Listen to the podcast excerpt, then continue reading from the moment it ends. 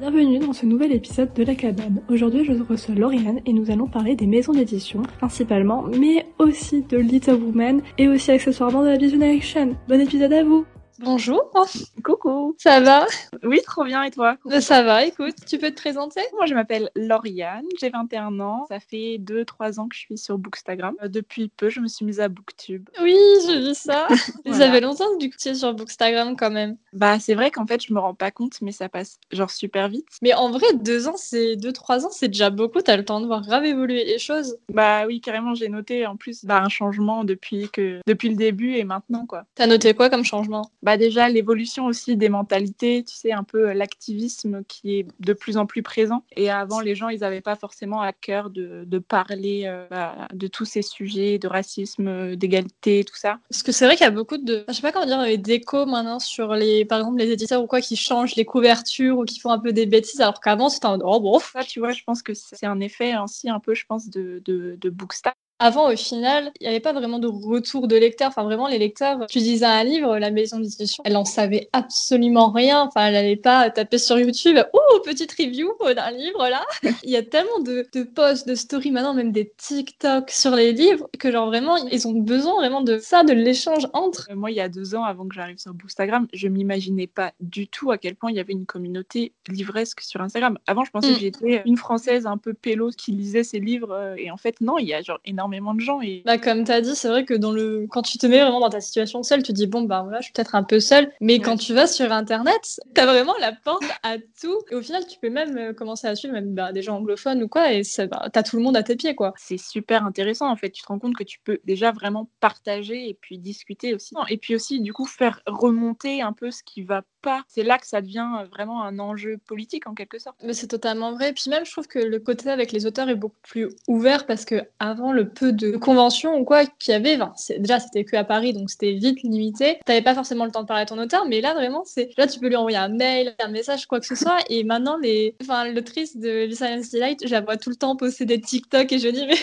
c'est tellement marrant. De... plus, maintenant, tu dis, les auteurs un peu récents qui ont écrit des livres ces dernières années, bah, ils sont un peu au courant, tu vois, de la blogosphère et tout, du monde du livre sur Internet. Et donc, euh, ils prennent activement part à ça. Donc, c'est trop cool. Enfin, T'imagines, tu écris un livre et il y a plein d'artistes qui font des un art gratuit pour toi. Enfin, c'est une occasion en or. C'est clair. Et tu vois, je pense notamment à J. Christophe euh, sur euh, Goodreads, où à chaque fois, il mhm. poste euh, des résumés un peu de, de, ses prochains livres qui va sortir avec des gifs et tout. Enfin, ça me fait trop rire. c'est excellent c'est important de savoir, enfin, genre l'impact que tu as derrière, enfin, surtout quand tu écris des romans un peu. J'en adulte, bon, après, quand c'est des romans, genre les Musso, je pense pas que la grand-mère, elle va regarder, mais enfin, c'est limite nécessaire. Enfin, moi, c'est sans ça, moi, j'ai plus, j'ai plus rien. Moi, j'ai plus de conseils livresques, j'ai besoin de ça, tu vois. C'est clair. Et puis, il y a la question aussi de l'accessibilité, du coup, de l'auteur qui se rend accessible et le contact mm. facile, en fait. Ça, c'est important, je pense aussi pour le lecteur. Il y a quelques années, quand je voulais aller à ma bibliothèque municipale, vraiment, ça ressemblait plus à un cauchemar qu'à autre chose, genre le bâtiments et tout. Des gens qui sont pas, enfin, qui sont loin de se douter que ça, ça existe. Tu vois, moi, par exemple, j'ai des copines qui, genre, je leur parle un peu de ça et elles me disent,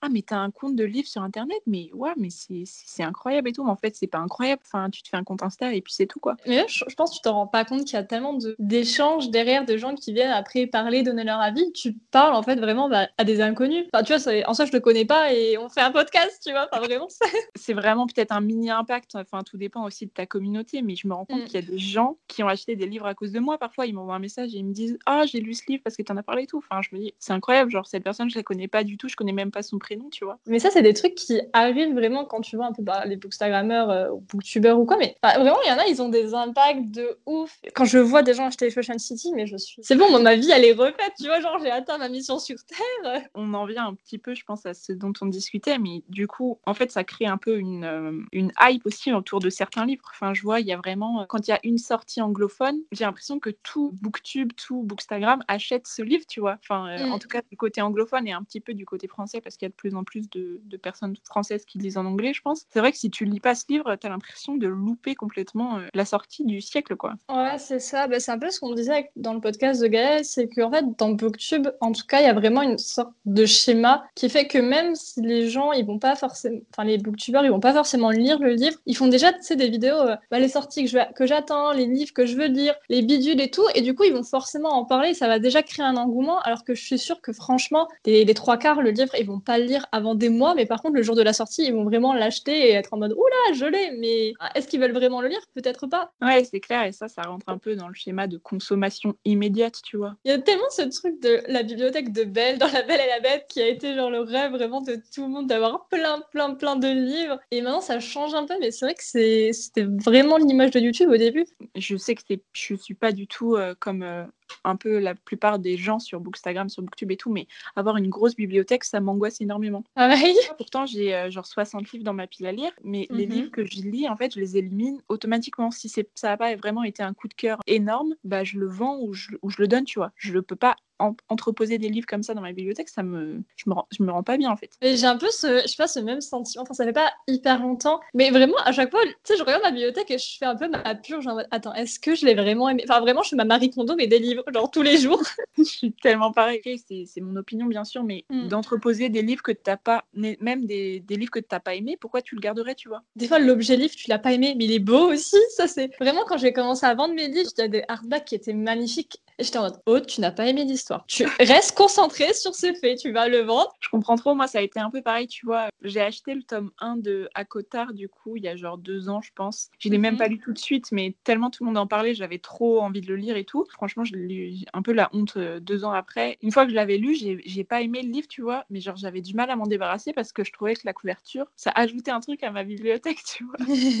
Akotar, c'est vraiment. il y, a des sagas comme ça sur Bookstagram, enfin, on les retrouve vachement sur TikTok, genre Six of Rose et tout. Mais t'as la... enfin, as un peu l'impression c'est les go-to. Enfin, si tu les as pas lus ou que t'essayes pas de les lire, tu vois, c'est un peu un sacrilège au fond. Ouais, c'est clair. Et moi, je trouve ça vraiment dommage parce qu'au final, j'en ai tellement entendu parler pendant euh, deux ans et demi. Je l'ai finalement lu et je me suis dit, mais c'est ça de. Enfin, bah, j'ai pas compris quoi. Mais je pense que c'est le problème des attentes. Ça, c'est plus on en parle et plus, du coup, dans ton esprit, tu dis, waouh, ça doit être incroyable. Alors que c'est juste que ben, tout le monde l'a aimé plus ou moins, mais en soi, ça va pas le rendre plus incroyable à chaque fois que quelqu'un d'autre l'a aimé. Du coup, tu t'imagines des trucs et ben, après, t'es déçu quoi. C'est qu'en fait, on, passe la... on place vraiment la barre beaucoup trop haut. Puis à Codar, je trouve que le petit problème qui a été fait avec cette saga, c'est que ben, maintenant, je le vois, maintenant que je l'ai lu, mais il y a personne au début dans la hype qui te dit, ok, c'est trop bien. Oh, par contre, le tome 1, non. Genre vraiment, on te prévient pas et du coup, je pense qu'il y a beaucoup de gens, ils se sont arrêtés au tome 1. Enfin, ça se voit dans les livres de Sarah J. Maas, mais c'est souvent au bout du tome 2 ou un peu plus que vraiment, là, t'es à fond dedans. Vu que personne te le dit, t'es en mode, bon, bah, ok, genre. Enfin, pareil, moi, le 1, je lui ai mis 3 étoiles, j'étais en mode,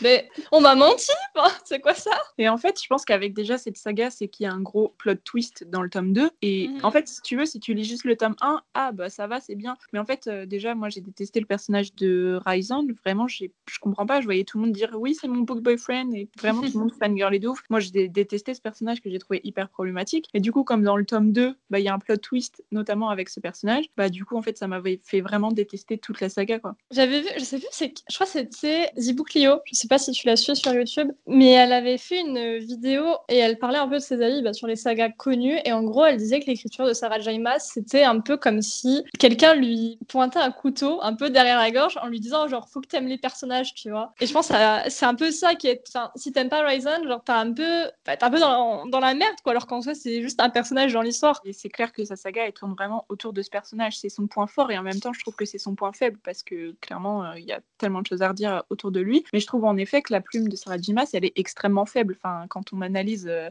c'est un peu trash, hein, je trouve.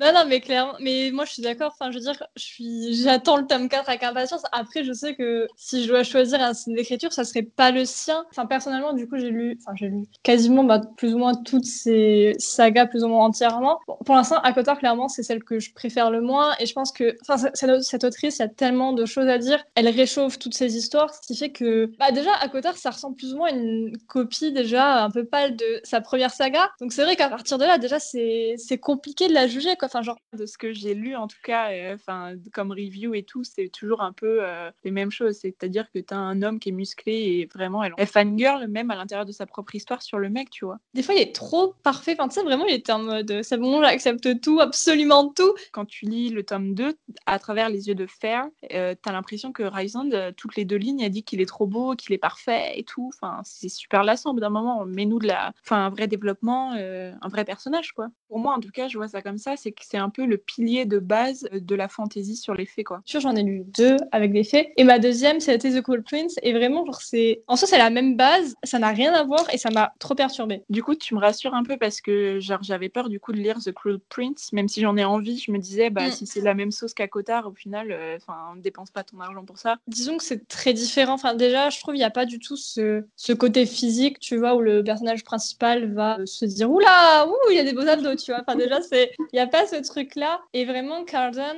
dans les deux premiers tomes, enfin, pour moi, je le voyais vraiment comme une personne, euh, un peu comme un gros connard, voilà. Donc, vraiment, j'avais pas ce truc de me dire Oui, bon, ben, il va peut-être l'aimer. Enfin, je j'arrivais pas déjà à en voir en lui une, une vraie personne, on va dire, potentiellement gentille. Et après, ça. Enfin, après, avec l'histoire, t'apprends à le connaître et ça va un peu mieux. Mais après, au fond, genre, faut pas non plus rechercher une relation vraiment euh, hyper euh, saine ou quoi, parce qu'au au fond, il. Enfin, après, c'est un peu différent parce que c'est pas genre le mec qui prend l'ascendant sur la fille, c'est vraiment les deux qui sont plus ou moins un peu euh, tordus. Ouais, bah après, je pense que ça, c'est ça part un peu du plot de base de la fantaisie fait un peu. Hein. Donc c'est un peu ce qui ce qui prônait un peu le trope qui prônait il y a cinq ans, c'est vraiment un peu les relations pas hyper saines avec des mecs beaux et puis euh, des meufs un peu badass quoi. J'ai acheté littéralement euh, le premier tome de la première saga de Sarah Dumas, je sais plus comment elle s'appelle. Chant of Glace. Ouais, voilà, c'est ça. Et ben j'ai acheté le premier tome sur un coup de tête parce que je le voyais partout et aujourd'hui il me donne absolument pas envie, tu vois. Donc j'ai trop peur de le lire, mais j'ai envie quand même de me dire bon, on va voir, est-ce que c'est euh, la même sauce que Cotard Mais littéralement, c'est vraiment un achat que j'ai fait parce que je l'ai vu partout. Mais c'est complètement con aujourd'hui. euh, Je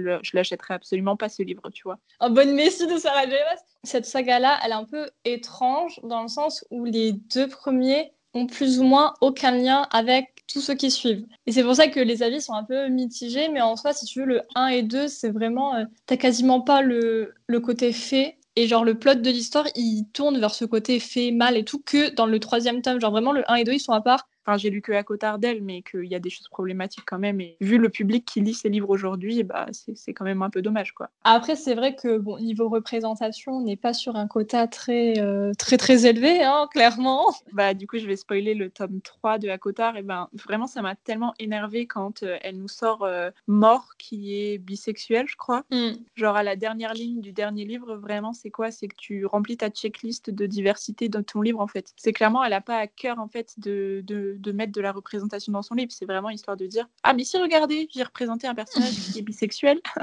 C'est horrible, mais vraiment, dans toutes les histoires que j'ai lues, c'est tout le temps ça. C'est toujours genre euh, un side character qui est genre euh, trois générations avant. Oui, alors lui, de 11h02 à 11h03, il a aimé une fille. Ouais, gros moment de diversité, merci beaucoup. Pour ça, euh, j'ai un peu envie de me tourner vers des livres qui sont quand même beaucoup plus euh, représentatifs. Et il y en a un qui m'attend dans ma pile à lire, c'est Le Prieuré de l'Oranger. Je l'ai aussi. C'est mais c'est celui que- qui est dans ma pile depuis deux ans là, et qui, me regarde. Et quand je me dis que je lis pas parce qu'il me fait peur, je me dis, mais oh, tu es hypocrite. Ça... Enfin, Clochard City, il est aussi gros. Je l'ai lu en une semaine, donc je me dis, mais tu te fous de moi, Aude. Je sais pas pourquoi moi avec ce livre j'ai vraiment mais vraiment peur, pas forcément de la taille parce que je suis habituée à lire des gros livres, mais plus de pas comprendre. L'anglais. Alors que pourtant j'ai un très bon niveau d'anglais et je lis euh, régulièrement des livres de fantasy, tu vois, genre le premier livre que j'ai lu en anglais c'était euh, Pride and Prejudice de Jane Austen, je veux dire à partir du moment où tu commences à lire Oui. ça, euh, Ah, Je pense que le début, il est un peu dur dans le sens où c'est vraiment tout un monde qui est construit, donc faut vraiment genre euh, t'immerger dans le truc et apprendre les nouvelles règles de ce monde. de toute façon en général les premiers chapitres dans un roman de fantasy en anglais, euh, tu comprends pas forcément tout, après tu peux revenir, enfin, moi c'est ce que je fais en général, je reviens pour lire, pour recomprendre tout, mais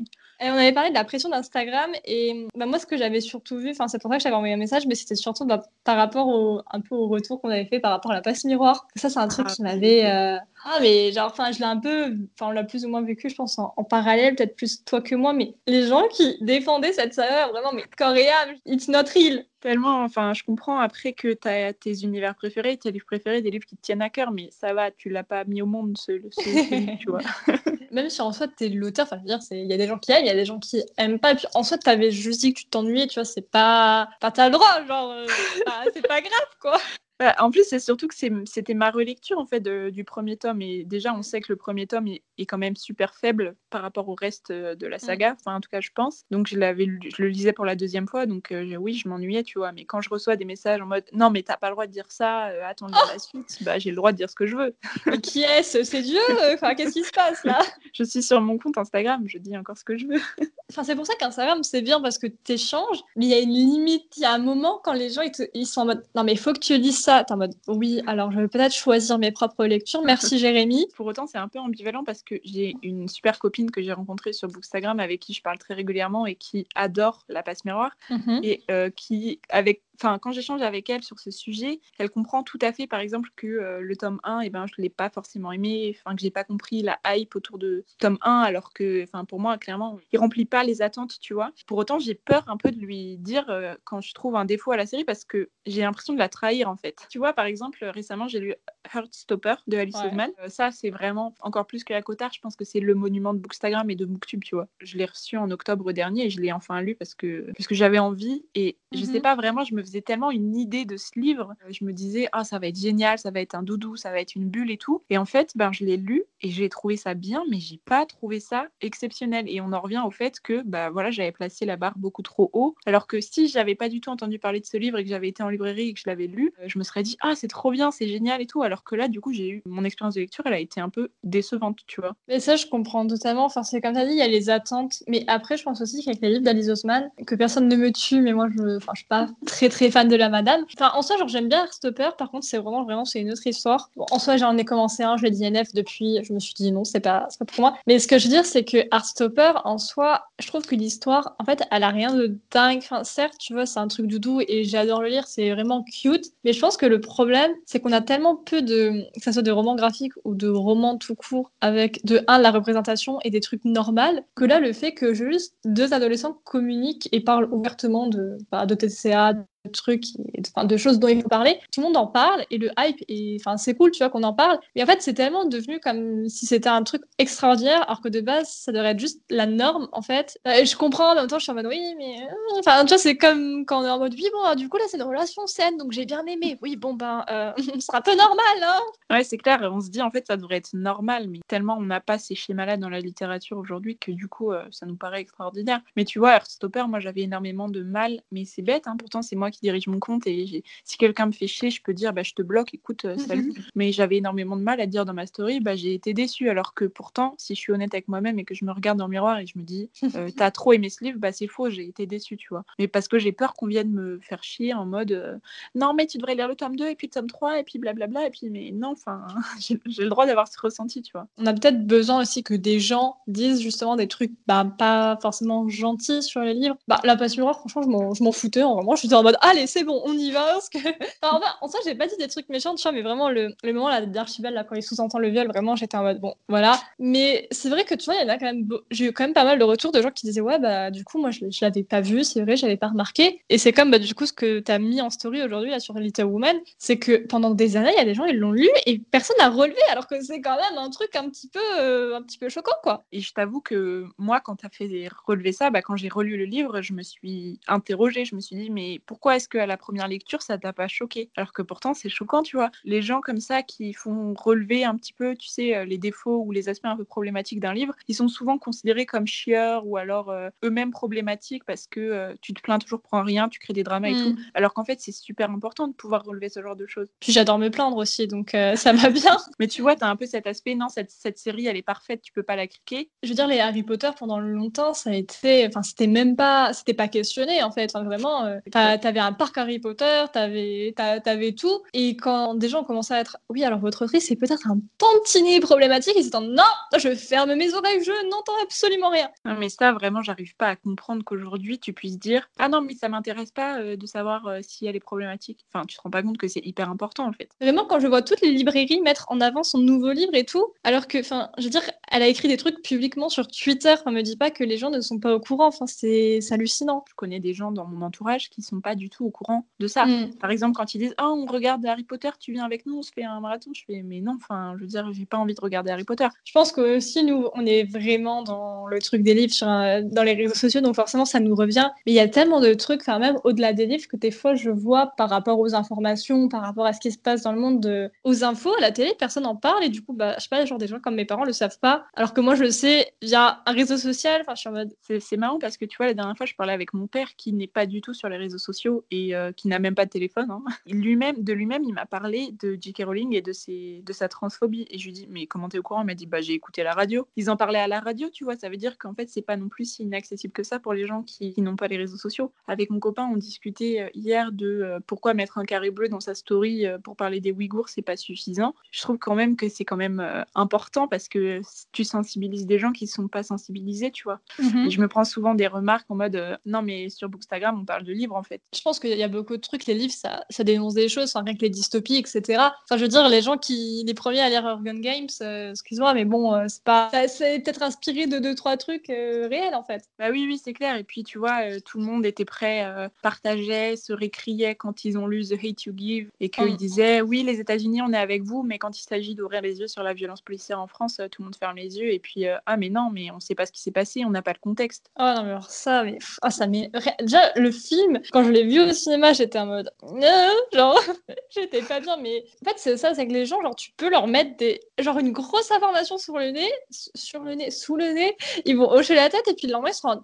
Ah, quoi? Non, non, et si c'est pas comme ça, non Bah, pas, pas du tout, non, mais. Non mais c'est clair de toute façon ils, ils verront ce qu'ils veulent voir c'est pour ça que moi je le répète souvent mais oui je partage des choses dans ma story et peut-être que j'ai l'air de me plaindre tout le temps mais en fait je trouve ça super important. En fait pour moi la lecture euh, c'est aussi hyper politique tu vois. Il y a un peu ce côté oui Bookstagram c'est un peu une bulle euh, safe et tout t'es là Mm. tu passes un bon moment. Moi j'ai volonté aussi à ce que mon compte soit quelque chose de safe tu vois mais il y a un moment il faut aussi ouvrir les yeux sur la réalité de la vie. Mm, mais je suis totalement d'accord. Je pense que les, les gens, même si tu as ce côté safe, doudou et tout de la lecture, bah, ça change pas le monde extérieur. Et il y a une différence entre pointer du doigt bah, ce qui se passe et en parler et tous les jours être en mode bon, la vie c'est de la grosse merde, vraiment, le monde c'est nul. Mais tu vois, je m'en suis un peu voulu. euh, Bah, je sais pas si tu as un peu suivi ce qui s'est passé il y a genre 2-3 jours avec cette photo euh, de déguisement de femmes battues et tout. Et ça m'a bah, ça m'a ça m'a vraiment choqué. Je disais oui, j'ai vu ta story, mais j'ai pas. En gros, j'ai vu ce que tu disais, mais j'ai j'ai pas du tout vu les, les photos des femmes, tout le la chose qu'il y a eu. Une jeune fille sur Bookstagram qui, pour parler du livre Jamais plus de Colin Hoover, qui traite de violence conjugale. Enfin, moi, je l'ai pas lu, je lis pas Colin Hoover parce que je ne peux pas blairer cette personne, mais voilà. C'est euh, maquiller le visage comme si elle avait reçu des coups en fait. Donc, elle s'est fait des bleus partout sur le visage, du sang, et- etc. Se déguiser en femme battue pour, entre guillemets, sensibiliser et dénoncer. Mais quand tu lis son post, c'était des citations du livre, tu vois. Enfin, moi, je lui ai laissé un, un commentaire très aimable en lui disant que ça me choquait et que si on voulait dénoncer, on met des numéros d'urgence, des noms d'associations, des chiffres, des témoignages, etc. Mais après, on a fini par obtenir gain de cause parce que euh, même si elle nous a tous bloqués, euh, elle a fini par changer son, son poste. Ok. Donc, comme quoi, râler, ça sert quand même à quelque chose. Mais en fait, la question, c'est où est la limite dans, dans Bookstagram et dans la mise en scène, tu vois. C'est comme euh, des fois, genre quand tu vois à Carnaval, genre des gens qui commencent à, à se peindre la tête et tout, ou qu'ils arrivent en indien, oui, bon, euh, excusez-moi, mais là. euh, tu veux dénoncer le viol, tu vas pas mettre en scène un viol. Tu veux dénoncer le racisme, tu vas pas te, te grimer en fait. Les violences conjugales, c'est un sujet qui est beaucoup trop important et grave pour enfiler son habit d'activiste du dimanche et juste se déguiser. Tu peux pas faire ça. Il y a un manque cruel d'informations de tous les côtés qu'on nous apprend pas à l'école, hein, ça c'est ça c'est clair et c'est vraiment quand plusieurs années après la sortie du système scolaire que j'ai compris que rien que comment on te relatait certains faits historiques quand c'est Mm. lié à la France, ben c'est du point de vue des Français quoi, c'est pas vraiment du, forcément d'un point de vue euh, très objectif. Bah oui, c'est ça, c'est c'est évident. hein. Rien que quand on voit que les médias ils sont politisés, ils, ils- ils choisissent de montrer que ce qu'ils veulent. hein. Moi, quand je vois que tous les ans, nous font un décompte, elles partagent des informations. Enfin, tu vois, ils ont même pas le travail à faire, ils ont juste à prendre la source et à citer, tu vois. Mm. Et euh, les médias, ils le font même pas. Enfin, je vois nulle part à la télé parler de, du nombre de femmes qui sont mortes euh, sous les coups de leur conjoint ou de leur ex-conjoint. Enfin, Depuis le mouvement MeToo, j'ai l'impression que à part entendre les hommes râler ou dire des trucs comme non mais c'est pas moi, ça n'a rien changé, c'est juste maintenant les hommes qui râlent en, non mais tu vas pas me mettre là-dedans quand même, non pas moi. Moi, j'apprends énormément de choses euh, via les réseaux sociaux. Après, bien sûr, euh, tout n'est pas à croire bêtement. Il faut aller se Mm. renseigner. Pour moi, ça, les réseaux sociaux prennent une place vraiment hyper importante en termes de médias, en fait. Ah mais c'est sûr, rien que pour bah, ce que tu as dit, pour apprendre, tu vas pas, il y a des choses comme ça, tu peux pas l'apprendre dans la rue. Je sais pas, même si tu vas manifester ou quoi, c'est pas forcément là où tu vas avoir les informations. Enfin pour moi c'est vraiment deux choses distinctes. Tu peux, bah, du coup participer par manifestation pour montrer. Mais je pense que l'étape d'avant, c'est quand même d'avoir les informations. Sinon, t'es un peu en mode, t'es dans la foule, t'es en mode, bon, bah. Et pour revenir un petit peu au sujet de Bookstagram et le fait que avant il n'y avait pas tout ça, toute la pluralité des critiques euh, qu'il y a maintenant avec Internet. Je vois euh, Book Twitter, je connaissais pas ça il y a un an, tu vois. Je trouve pour moi que c'est vraiment les nouveaux médias maintenant, c'est les réseaux sociaux, quoi. Bah, totalement. Puis c'est tellement accessible et tellement mis à jour régulièrement. Les attendants, des trucs comme ça qui sont vraiment à la seconde. Alors que des fois, je me dis à la télé, c'est un peu attendre genre le journal de 20 h Et c'est vrai qu'au début, genre j'étais un peu obstinée à suivre, on va dire, les gros comptes. Et je me disais, oh, elle, elle a quand même 300 followers et tout. Genre j'ai envie de la suivre parce que je sais pas, il y avait des belles photos et tout. Et au final, bah il y a beaucoup de gens que je suis plus parce que je me suis rendu compte. Déjà les, les Anglais, alors les trois quarts, j'ai l'impression ils mettent que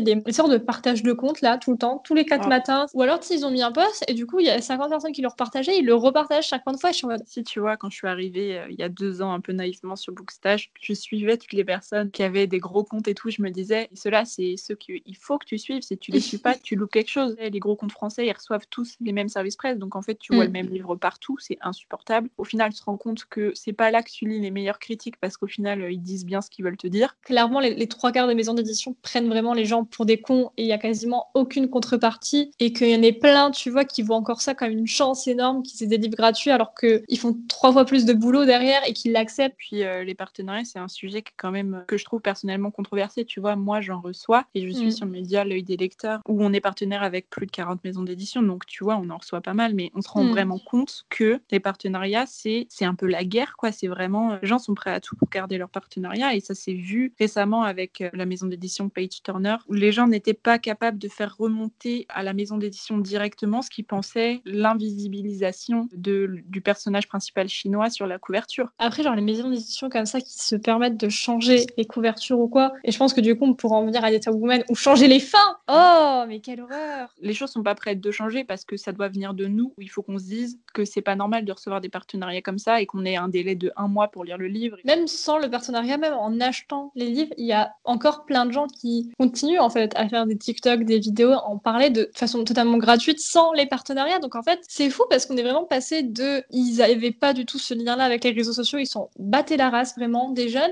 et du jour au lendemain ils ont ils sont en mode ah là Michel il y a un filon et comme ça ça a tilté puis maintenant ça y est tout va bien vraiment dans le meilleur des mondes. Il y a beaucoup de gens qui sont extrêmement jeunes, tu vois, qui sont même pas majeurs et forcément pour eux de se dire un livre gratuit c'est vraiment énorme. Quand tu grandis un peu, t'es en mode oui, alors oui, non, en fait, non, c'est pas énorme. Mais oui, on est carrément devenus des objets de stratégie marketing. Hein. Je regardais d'ailleurs votre vidéo Secret Santa euh, avec euh, les filles de Booktube et j'écoutais. À un moment, vous avez parlé de ça et je crois, je sais, je crois que c'était Léonie qui disait qu'elle voulait absolument avant être partenaire avec la collection R parce que c'était le truc qu'il fallait et qu'au final, aujourd'hui, elle se rend compte que c'est grave de la merde et que de toute façon, euh, leurs publications, elles sont pas c'est vraiment avec du recul en fait que tu te dis bah en fait non. Des gens qui vraiment en font un post et en parlent, je pense que ça n'existe pas parce que bah, les gens ont, soit ont pas envie, puis bon il y a probablement plus ou moins des risques derrière. Enfin je sais pas euh, si tu signes un contrat ou quoi quand tu es partenaire, mais tu signes rien du tout. Hein.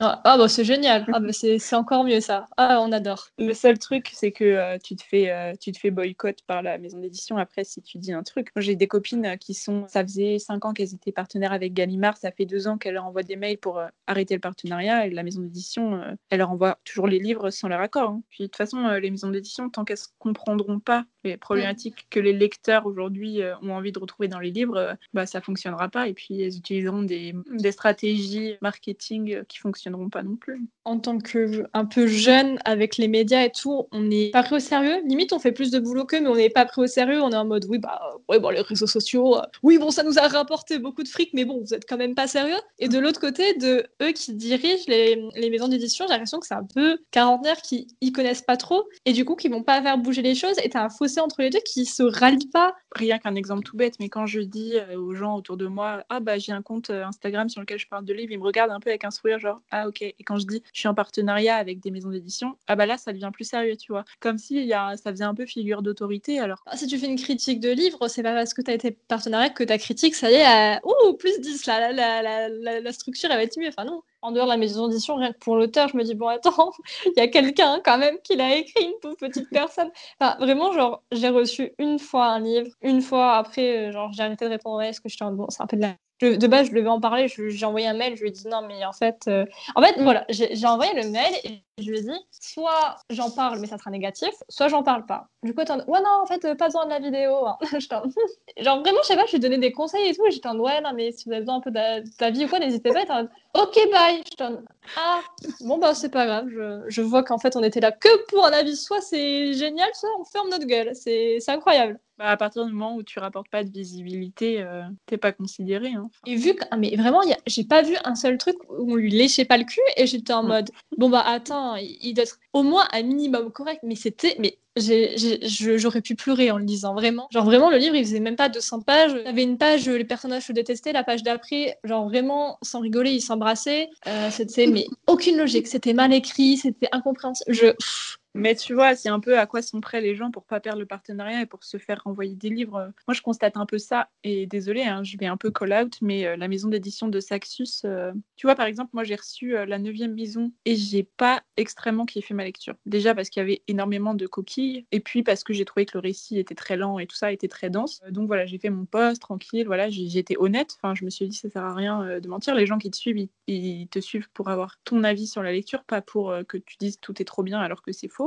Donc j'ai été honnête, je me suis dit voilà, je reste intègre. Bah je sais pas, je me suis sentie un peu bête quand je me suis rendu compte que De Saxus partageait tous les posts, mais que les posts où il disait c'était trop génial, c'était incroyable, c'était un coup de cœur et tout, et tous les avis un peu mitigés, et eh ben il partageait pas du tout quoi. Mais c'est vrai que j'avais vu ton, je crois que t'avais mis une sorte de, et t'avais mis un truc genre euh, dites que c'est Nice House et tout, et je t'avoue ça m'avait grave surprise parce que bon je sais que je suis sûrement bisée parce que c'est Laurent Hugo qui l'a écrit, mais enfin je l'ai lu en VO et genre euh, je sais pas j'avais pas, j'avais vraiment pas ce souvenir de longueur alors que je pense que ça m'aurait marqué. Et du coup, je sais pas si c'est dû à un choix de traduction, tu vois, qui a été mal fait ou si c'est juste moi qui, qui suis biaisée. Mais du coup, sur le coup, je non. mais j'avoue que, en fait, ce livre, je l'ai trouvé déjà très Mais tu vois, j'ai adoré Six of Crows de Leigh Bardugo pour autant. Donc, en fait, je pense peut-être que je m'attendais à retrouver une écriture pareille alors que déjà, mm. c'est pas le même genre. Mais j'ai eu l'impression, en lisant le livre, que les Bardugo, elle a casé tous les mots du dictionnaire dans son livre. Mais je pense aussi, du coup, que De Saxis, déjà, c'est une maison d'édition qui peu de nulle part. Et j'ai l'impression que c'est les seuls, en fait, qui traduisent les sorties anglaises. Du coup, plus ou moins, en fait, ils ont le monopole. Enfin, je veux dire, tout le monde en parle, mais en même temps, c'est facile. C'est les seuls qui, qui traduisent ces livres-là. Donc, peut-être que, genre, les gens aussi se rallient vite à cette maison-là parce que, bah, du coup, il y a personne d'autre qui le font.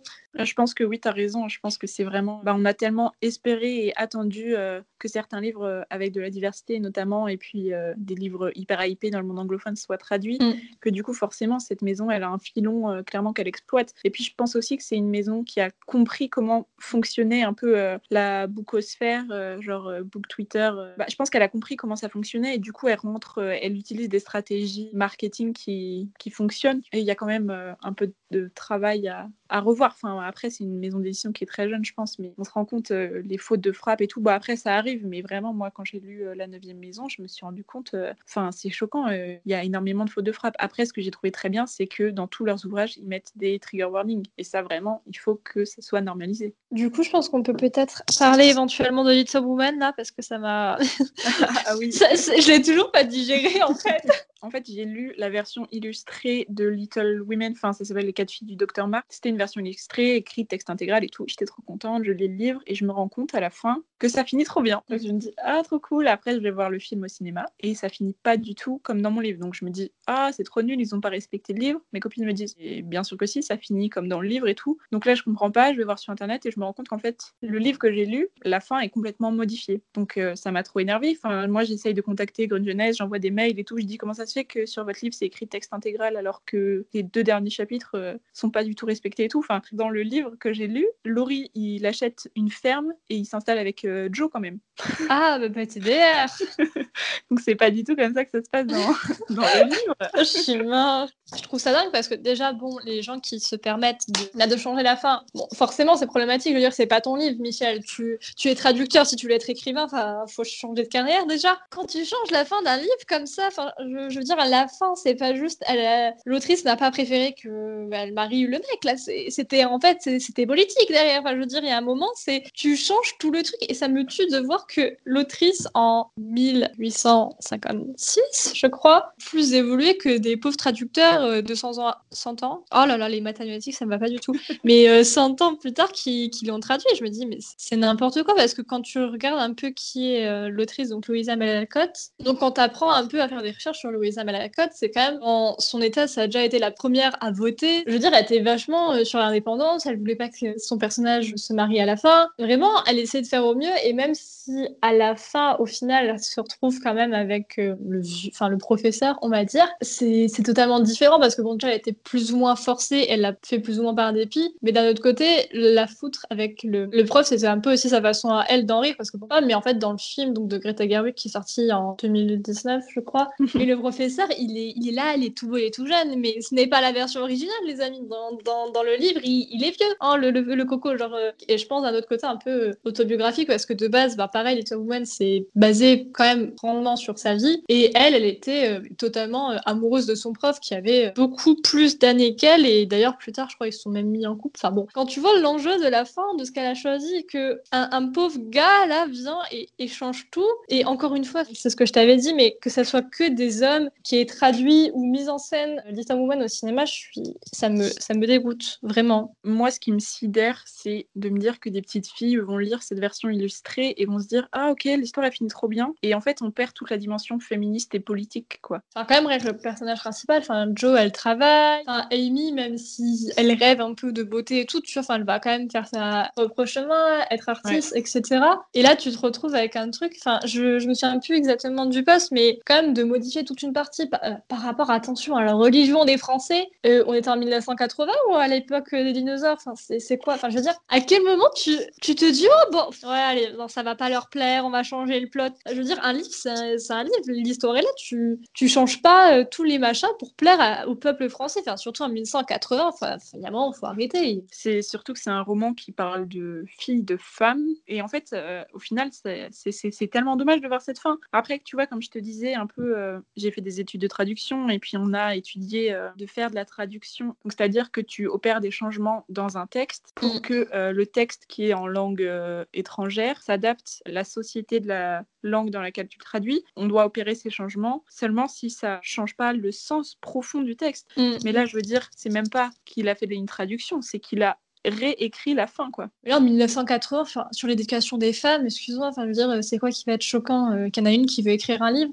Quel est le plot, là Que quelqu'un euh, se marie pas à la fin enfin, Je pense pas que les petites filles, elles étaient en Oh mon Dieu, genre, elles se marient pas à la fin Ouh là là C'est surtout de se dire que, bah, récemment, je pense que ça fait un an ou deux que les éditions éternelles ont édité euh, cette version de Little Women. Ils se sont même pas dit qu'ils allaient peut-être mettre au goût du jour, alors que en ce moment, enfin, on est vraiment dans un mouvement féministe qui prend énormément de place. Ils se sont pas dit que euh, ce serait peut-être pertinent de mettre le vrai texte parce que ça allait. Euh, bah, c'est un sujet qui est d'actualité, tu vois. C'est horrible de se dire que en pensant un peu te entre guillemets t'instruire, en lisant quoi. Ah non, genre t'as pas toutes les informations. Et à part si tu lis en anglais ou la version originale, tu l'as et encore. Enfin des fois faut faire des recherches. Et je trouve ça horrible. Enfin je veux dire déjà il y a plein de choses qui sont pas forcément accessibles. Si en plus tout ce qu'on se lise en anglais pour avoir la vraie information, c'est n'importe quoi. Du coup la traduction elle fait pas de sens. Autant ne pas traduire si en fait tu traduis un tissu de mensonge. Et puis c'est surtout, comme tu dis, c'est que les gens qui vont lire ça en français parce qu'ils ne lisent pas en anglais, ils vont croire qu'ils lisent un classique. Enfin, ils lisent certes un classique, mais en fait ils lisent euh, une mauvaise version. Ils mm. sauront jamais que ça se finit pas vraiment comme ça. Vraiment aucun rapport avec le Cut, mais c'était un, livre de Kerouac. La première fois que je l'avais acheté, j'étais tombée sur la version non censurée. Et vraiment, genre quand j'avais fait mes recherches et tout, enfin, qui est de base un classique, la version non censurée, elle a été publiée en 2010 et je me suis dit, mais c'est une farce. Enfin, vraiment, il y a eu tellement de temps entre bah, déjà la publication de l'œuvre qui était en 1957. Je sais pas à quel moment ça a été publié euh, en anglais dans la version originale, mais il y a eu tellement de, de, temps avant que ça soit vraiment publié sous sa véritable forme. Parce que en gros, pendant tout ce temps et même dans l'adaptation cinématographique qui a été faite, c'est encore euh, la version censurée avec les faux noms et tout. Enfin, je me dis, pourquoi les gens ils prennent autant de temps à traduire un texte correctement et entièrement? Je sais plus exactement, mais bon, le truc c'est que après déjà, euh, Kerouac qui faisait partie d'un mouvement, enfin la Generation, qui était, voilà, en soi c'est pas le mouvement euh, que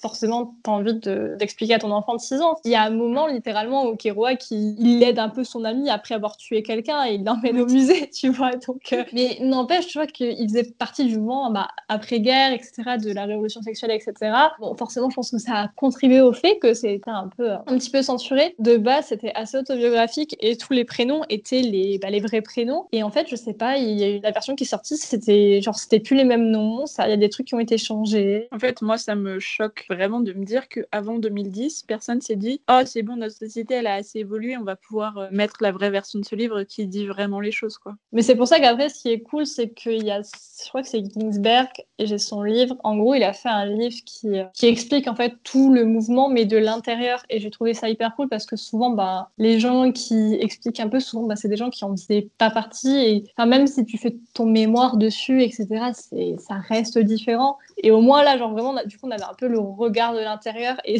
t'apprends des trucs, tu te dis, mais c'est fou. Genre vraiment, ce qu'ils ont vécu, c'est tellement what the En tout cas, tu me donnes trop envie de le lire. Genre, je l'ai sous les yeux là parce que je l'avais dans ma bibliothèque, mais je crois que j'ai la version bah, qui est pas censurée parce qu'elle date de 1860. Ben, ça dépend le titre. Normalement, la version non censurée, il y a écrit, euh, en français, c'est écrit le rôle original et en anglais, c'est écrit euh, On the Road. Je sais plus, aussi un autre truc rajouté. De toute façon, tu le verras avec le nom des personnages. C'est un truc qui me fascine et en même temps, y a, je sais qu'il y a des problématiques avec eux. De toute façon, qui est un homme blanc, hein. c'est pas le saint Dieu, mais il y a eu, je sais pas, je, trouve, je les trouve trop passionnants Il y a eu tellement de, vraiment de trucs, genre tu dis, mais les meurtres et tout qui se sont passés, genre c'est fou. Merci d'avoir écouté ce podcast. Si tu l'as aimé, tu peux laisser une petite note, un petit commentaire ou venir nous le dire directement via nos réseaux sociaux qui sont dans la description. Bisous